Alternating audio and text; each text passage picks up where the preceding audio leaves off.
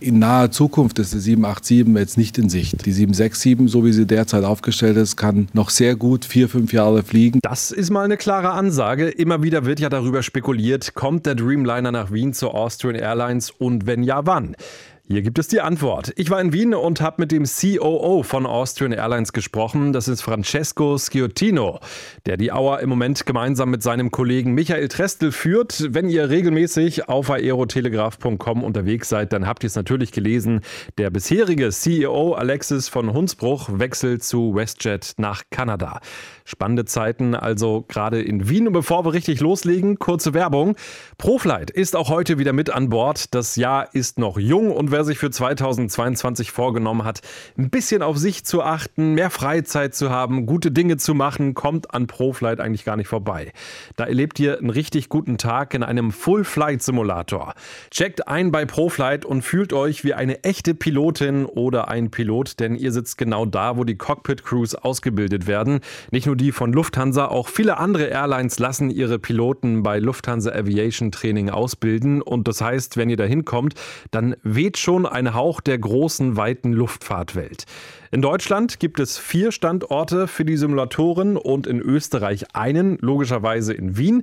Da könnt ihr mit dem A320 abheben. Alles im Cockpit ist wie im echten Flugzeug und durch die Bewegung fühlt sich das wirklich an wie ein echter Flug. Schon beim Losrollen, da spürt ihr die Piste unter euch und die Beschleunigung auch wirklich total real. Ihr werdet in den Sitz gepresst und werdet es einfach genießen. Also jemand, der begeistert ist von der Luftfahrt, muss es mal gemacht haben. Alle Infos unter proflight.com. Cleared for takeoff. Luftraum, der Podcast von Aerotelegraph mit Christopher Scheffelmeier. Servus, ich war in Wien-Schwechat, wo Austrian Airlines beheimatet ist. Vor der Pandemie waren etwa 80 Flugzeuge in der Flotte. In der Nach-Corona-Ära werden es 20 weniger sein. Auch ich bin mit dem Flugzeug gekommen. Vom Terminal zur Unternehmenszentrale sind es nur so gut 5 Minuten zu Fuß. Und empfangen wurde ich dort von Francesco Sciortino, dem COO von Austrian Airlines. Er ist unter anderem verantwortlich für die Bereiche Flight Operations, Crew Training, Ground Operations und vieles mehr. Herr Sciortino, wir alle, aber vor allem die Luftfahrt, befindet sich jetzt seit fast 2 Jahren im Krisenmodus. Können Sie noch? Ja, wir können noch. Sie merken, ich musste erst mal einatmen, bevor ich geantwortet habe. Es ist natürlich eine sehr, sehr harte Zeit für uns und die Krise ist gerade für unsere Industrie, hat ein Ausmaß angenommen, was wir uns überhaupt nicht vorstellen konnten. Und nach 2 Jahren, wir haben immer gehofft, dass es natürlich jetzt in Jahr 2 dann besser wird. Wir hatten sehr gute Momente, wir hatten einen sehr, sehr guten Sommer, allerdings kurz. Wir haben auch einen guten Dezember jetzt gehabt und der erste Januarhälfte war auch gut, aber zwischendrin geht es natürlich immer wieder ins tiefe, dunkle Tal, wie ich sage, und da ist unsere Industrie besonders betroffen. Aber wir können noch, wir schauen zuversichtlich in die Zukunft und wir sind überzeugt, dass am Ende des Tages das Fliegen wieder populär werden wird. Die Leute möchten verreisen, die möchten die Welt sehen. Wir können auch der neuen Generation jetzt nicht verwehren, auch die Welt zu entdecken. Deswegen sind wir da sehr optimistisch für die Zukunft. Wie hat denn Omikron jetzt die Lage im Moment verschärft? Omikron spüren wir sehr stark, muss man schon sagen. Und was Omikron von den anderen Wellen unterscheidet, die anderen Wellen, die kamen plötzlich und alle wirkten überrascht. Und bei Omikron war es so, dass es doch vorher angekündigt ist. Die erste Welle, die vorher angekündigt wurde und die jetzt dann auch wirklich genauso kommt, wie viele das sehen. Und das macht mich zumindest in dem Sinne zuversichtlich, dass man bei der Omikron-Welle sagt, sie wird heftig und sie ist heftig, aber sie wird kurz. Und wenn auch diese Ankündigung stimmt, dann ist es wirklich ein Tal von kurzer Dauer. Wir sind zuversichtlich, dass im April es dann spätestens vorbei ist. Was macht denn die Flugplanung im Moment am schwersten? Nicht zu wissen, wie sich so die Buchungen ganz genau entwickeln, oder gibt es auch so operative Probleme, die im Moment jederzeit auftreten könnten? Ja, wir haben eine ganze Menge operative Herausforderungen. Es ist natürlich so, dass es weltweit unterschiedliche Regularien gibt. Wir können ja nicht nur auf österreichisches Recht schauen, sondern unsere Crews sind weltweit unterwegs. Und da haben sie natürlich massive Unterschiede, operative Unterschiede, ob sie jetzt Crews in China haben oder in Nordamerika haben, müssen PCR-Tests vor Ort Impfstoff noch mal zusätzlich zu den Impfungen bringen. Sie haben Einreisebestimmungen, die unterschiedlich sind. Und da immer up-to-date zu bleiben und immer auf richtig zu reagieren auf die neuen Gegebenheiten, ist schon eine große Herausforderung. Hat es da schon mal richtig gehakt, dass eine Crew irgendwo nicht reingekommen ist oder hängen geblieben ist oder auf einmal in Quarantäne war? Glücklicherweise bisher nicht, muss man schon sagen. Also unsere Mannschaft macht da sehr, sehr tolle Arbeit durch alle Bereiche hindurch. Hat es bisher immer gut funktioniert und wir haben noch jede Herausforderung da sehr gut gemeistert. Es gibt Dinge, die dann, sage ich mal, wo man jetzt nicht so drinsteckt. Wenn Sie Tausende von Crews unterwegs haben in der ganzen Welt, dann gibt es auch mal einen positiven Test. Das ist dann so. Aber auch diese Sachen haben wir dann sehr, sehr gut gemeistert. Und bisher ist noch kein einziger Flug wegen Corona oder wegen Ausfällen von Crews stehen geblieben. Impfen ist dabei ja ein wichtiges Thema. In ein paar Wochen wird es eine Impfpflicht geben für die Crews, die in der Welt unterwegs sind, das fliegende Personal. Wie wird das aufgenommen im Team? Also grundsätzlich haben wir das Glück, dass wir in Österreich optimale Bedingungen in Anbetracht der Umstände haben. Also wir haben die Crews bereits im Mai angefangen zu impfen. Das war, glaube ich, in Europa so ziemlich eines der ersten Länder, wo wir die Möglichkeit hatten, in-house Impfungen anzubieten. Wir haben eine Impfquote, liegt über 90%, was auch nicht selbstverständlich ist, wenn man die Zeitungen liest. Und es ist uns unglaublich wichtig, dass wir den Kolleginnen, die sich nicht impfen lassen wollen, jetzt da nicht reinreden. Das ist ihre persönliche Entscheidung. Für uns ist wichtig, dass die Austrian ihren Flugbetrieb aufrechterhalten kann und alles, was dazu notwendig ist, machen wir. Und wir sehen, dass wir jetzt an den Punkt kommen, wo es einfach nicht mehr geht, mit ungeimpften Crews weltweit zu operieren. Und deswegen haben wir uns am 1. März entschieden, die Impfpflicht einzuführen. Und die wird grundsätzlich sehr positiv von der Mannschaft aufgenommen. Aber das heißt, ein Flugbegleiter, der jetzt aktuell noch nicht bereit ist, sich impfen zu lassen, der wird dann demnächst Koffer ins Flugzeug einladen? Nee, der wird nicht Koffer ins Flugzeug einladen. Wir sind natürlich in kontinuierlichem Gespräch mit diesen Kolleginnen und Kollegen. Und viele verstehen auch, dass wir als Austrian es gar nicht mehr leisten können, die ungeimpften Kollegen durch die Welt zu senden. Das heißt, es gibt einige Anträge auf Karenz. Manche sagen, ich setze mal 4 Monate aus und guck mal, wie dann die Lage sich entwickelt. Es sind natürlich nicht alle zufrieden. Aber Tatsache ist, wir akzeptieren, dass sie sich nicht impfen lassen wollen. Aber die Kolleginnen und Kollegen müssen natürlich auch akzeptieren, dass wir als Auer sie dann nicht mehr einsetzen können. Schauen wir mal auf die Flotte. Wie sieht es da aktuell aus? Befinden sich noch Maschinen im Storage, also sind dauergeparkt? Also wir haben die Austrian im Rahmen der Corona-Krise auf 60 Flugzeuge redimensioniert. Das ist die neue Größe jetzt erstmal, um wieder in den Ramp-Up zu gehen. Von diesen 60 Flugzeugen ist derzeit eine Langstrecke noch im Storage, eine 777. Die gerade aktiviert wird, während wir hier sitzen.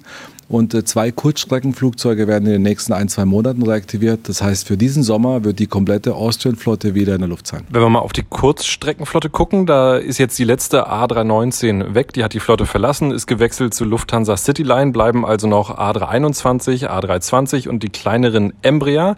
Die allerdings nochmals kleineren Dash 8, die sind auch für immer weg, haben die Flotte verlassen. Werden die in Zukunft fehlen? Weil die sind ja, so was die Kapazität angeht, schon deutlich kleiner. Also auch für Strecken, die vielleicht nicht so ein hohes Passagieraufkommen haben, eigentlich perfekt. Ja, so Flugzeuge mit der Dash 8 haben schon Vorteile.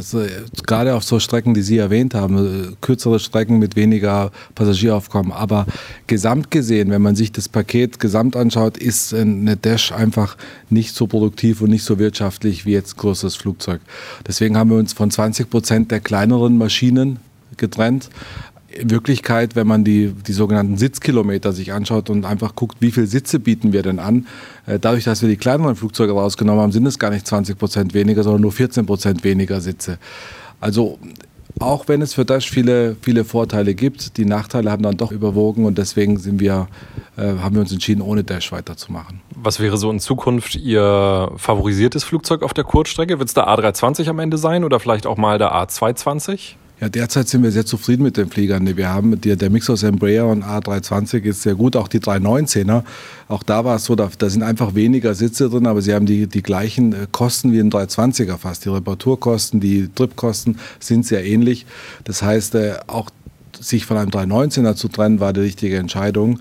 Die Tendenz geht dazu, mehr Sitze in größere Röhren zu bekommen und dadurch die Stückkosten runterzubekommen. Die Langstrecke, die besteht jetzt aktuell dann aus 6 Boeing 777, drei Boeing 767, die auch gar nicht mehr ganz so jung sind. Wie geht's da in Zukunft weiter? Wird ja immer wieder spekuliert, dass auch die Boeing 787 nach Wien kommen könnte. Wäre ja für Auer von der Größe her, so aus meinem Empfinden heraus, die perfekte Größe, oder? Grundsätzlich ist es so, dass wir auch da mit der Flotte, die wir jetzt haben, noch einige Jahre auskommen werden. Und wir auch noch gerade aktuell in die Flotte investieren. Also wir werden jetzt neue Premium-Sitze, erweiterte, also mehr Premium-Sitze nochmal einbauen in die 767 und in die 777, weil einfach der Bedarf da steigt. Also in naher Zukunft ist die 787 jetzt nicht in Sicht. Und die 767, so wie sie derzeit aufgestellt ist, kann noch sehr gut 4-5 Jahre fliegen, bevor man dann an den Punkt kommt, wo man sagt, jetzt würden größere Wartungsarbeiten anstehen und man sich dann schon fragen muss, macht es dann noch Sinn, die zu investieren oder ein anderes Flugzeug zu nehmen. Aber da spreche ich von einem Zeithorizont von 4-5 Jahren. Also aktuell gibt es keine Gespräche mit Frankfurt oder mit Seattle. 787 kein Thema im Moment. Nein, aktuell kein Thema. Jetzt ist Wien ja kein leichter Standort. Ihr Heimatflughafen, die Dichte der sogenannten Low-Cost-Carrier ist ziemlich hoch. Ryanair ist hier, Wizz Air ist hart am Kämpfen um Marktanteile. Da gibt es einen harten Preiskampf. Wie können Sie da auf Dauer mithalten? Also in der Tat haben Sie recht. Wien ist schon ein besonderer Standort hier. Wir sind in der Lufthansa-Gruppe, ist der Hub Wien derjenige, der hier am stärksten umkämpft ist. Wir haben einen Low-Cost-Anteil von 24%. Das ist dreimal so viel wie Frankfurt.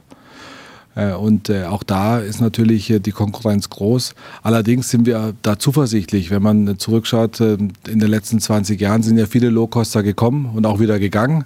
Die Austrian ist hier eine Konstante, die seit über 60 Jahren hier ist. Und wir sind da zuversichtlich, dass wir da die Konkurrenz nicht scheuen. Wie wichtig ist das Europanetz auch für die Langstreckenverbindung ab Wien? Sehr wichtig. Also sie gehen keine Langstrecken eigentlich gefüllt nur aus dem Einzugsgebiet heraus. Obwohl Wien ein sehr großes Einzugsgebiet hat, reicht das nicht.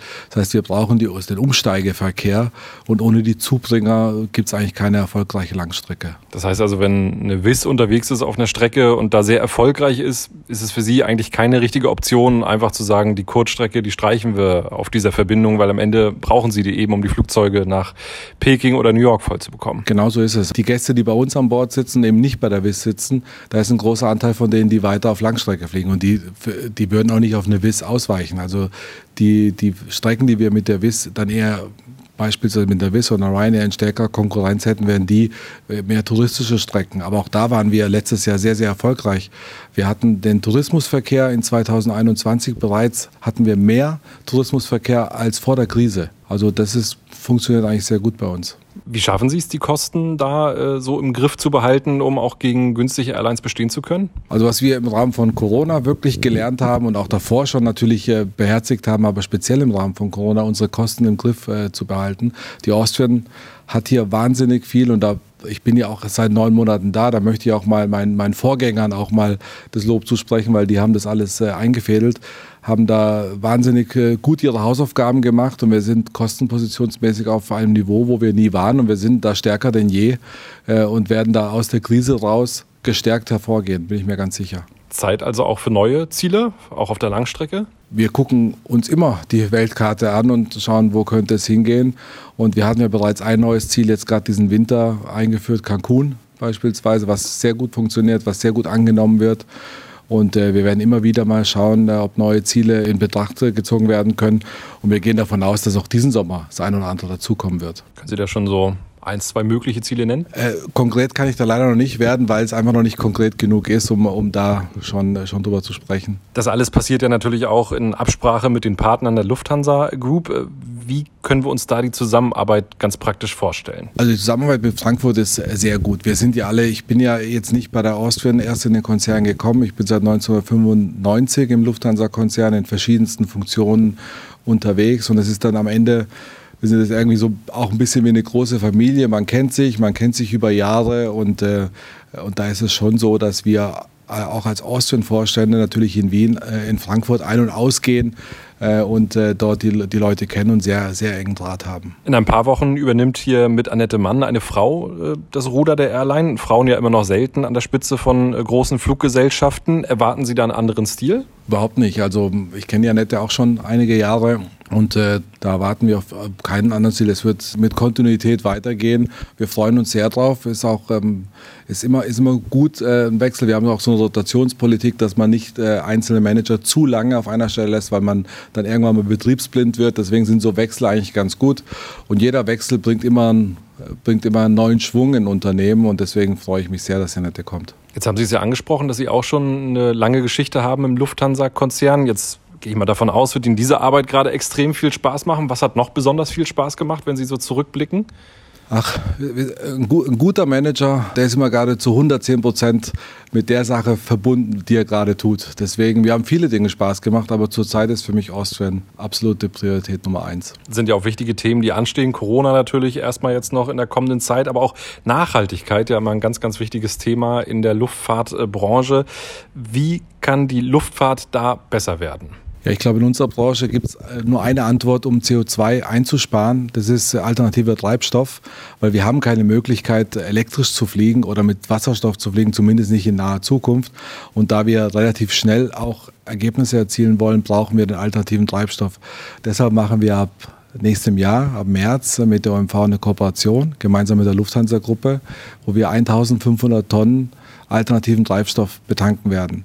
Und damit können wir einen CO2-Ausstoß von 3.700 Tonnen einsparen. Und das entspricht ungefähr 330 Flügen nach London. Und die Ziele sind ja wirklich ambitioniert. Bis 2030 möchten Sie die Hälfte an CO2 sparen. Bis 2030 möchten wir die Hälfte sparen, bis 2050 CO2-neutral werden.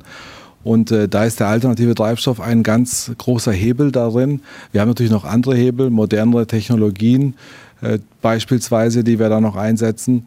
Und wir sind zuversichtlich, dass wir das auch schaffen. Jetzt sind Sie ja selbst Pilot. Vermissen Sie das Cockpit? Ja, also schon. Also das Fliegen hat mir sehr, sehr viel Spaß gemacht. Ich habe rund 10.000 Stunden im Cockpit verbracht, hauptsächlich in der Airbus-Familie, von A319 bis A340, alle Typen geflogen. Und das waren immer sehr, sehr schöne Flüge. Ich vermisse es schon. Und habe aber noch eine Lizenz, auch das zeichnet viele Piloten aus, auch wenn sie dann im Management sind, die Lizenz geben sie dann am Ende des Tages dann doch nicht her. Und wer weiß, ob ich nicht eines Tages wieder mal in einem Cockpit sitze. Welches Ziel vermissen Sie am meisten? Das war ganz, ganz spannend. Also auch da, als ich auf der Kurzstrecke war, fand ich es Europa wunderschön und ich fand es ganz toll, auch wenn man nur kurz da war, aber viele Städte in Europa zu sehen. Und als ich auf Langstrecke gegangen bin, war es dann genauso. Also ich vermisse eigentlich nicht einzelne Ziele, sondern mehr das Verreisen und das heute mal woanders sein, das vermisse ich schon. Das Lieblingsflugzeug. Ja, da haben Sie ja einige Flugzeuge erlebt, vom A320 bis zum A340. Definitiv schöne Flugzeuge. Welches Muster mögen Sie am liebsten? Also am allerliebsten bin ich den A340-600 geflogen. Das ist ein Langstreckenjet, vierstrahlig. Und hat sehr, sehr viel Leistung und ist ein Flugzeug, was wirklich schön fliegt. Ich sage mal, die Langstreckenflieger, die sind meistens für sehr, sehr lange Flüge ausgelegt und wenn sie dann gerade im Steigflug, dann sind die nicht gerade die Besten. Und da ist ein A340 schon zeichnet sich aus. Ein schönes Flugzeug, bin ich sehr gern geflogen. Auch optisch ja wirklich nett anzugucken, ne? So lang, so diese Röhre, ne? Wie so eine Zigarre irgendwie. Genau, wenn Sie da im Anflug sind, das Hauptfahrwerk eines A340-600 liegt 35 Meter hinter dem Piloten. Und 10 Meter tiefer und das müssen sie ja dann irgendwie da auf die Piste bringen, aus einer ganz anderen Position heraus. Das macht Spaß und das ist spannend. Ich wäre den gerne mal geflogen, habe es bis jetzt leider nie geschafft. Das Besondere für Passagiere ist ja, dass man die Waschräume im Keller auch hat, ne? Also im Unterdeck. Genau, das ist ein Flugzeug, was auch Unterdeck die Waschräume hat, auch Unterdeck eine Galley hat, auch einen Aufzug eingebaut hat, wo sie dann die Trolleys hochfahren können. Also auch da in der Kabine gibt es da auch viel zu entdecken in dem Flieger. A340, auf jeden Fall ein schönes Flugzeug. Ja, vielen Dank fürs Gespräch und für die Zukunft der Auer natürlich nur das Beste. Vielen Dank. Vorstandsmitglied der Austrian Airlines Francesco Sciortino hier im Luftfahrt-Podcast Luftraum. Wir hoffen, euch hat's gefallen. Wenn ja, dann gebt uns eine 5-Sterne-Bewertung in der Podcast-App. Das hilft uns, besser gefunden zu werden. Abonniert diesen Podcast und teilt ihn gerne unter euren Freunden. Damit helft ihr uns, diesen Podcast auf Reiseflughöhe zu halten. Die nächste Folge ist schon im Kasten. Da geht es dann um die Zukunft des Fliegens. Ich war für euch auf der Expo in Dubai, wo Emirates einen eigenen Pavillon hat. Und ich spreche mit einem Start-up, das gerade am Ein-Mann-Cockpit arbeitet und schon richtig weit ist. Also seid auf jeden Fall dabei, es wird wieder spannend. Bis zum nächsten Mal. Luftraum, der Podcast von aerotelegraph mit Christopher Scheffelmeier.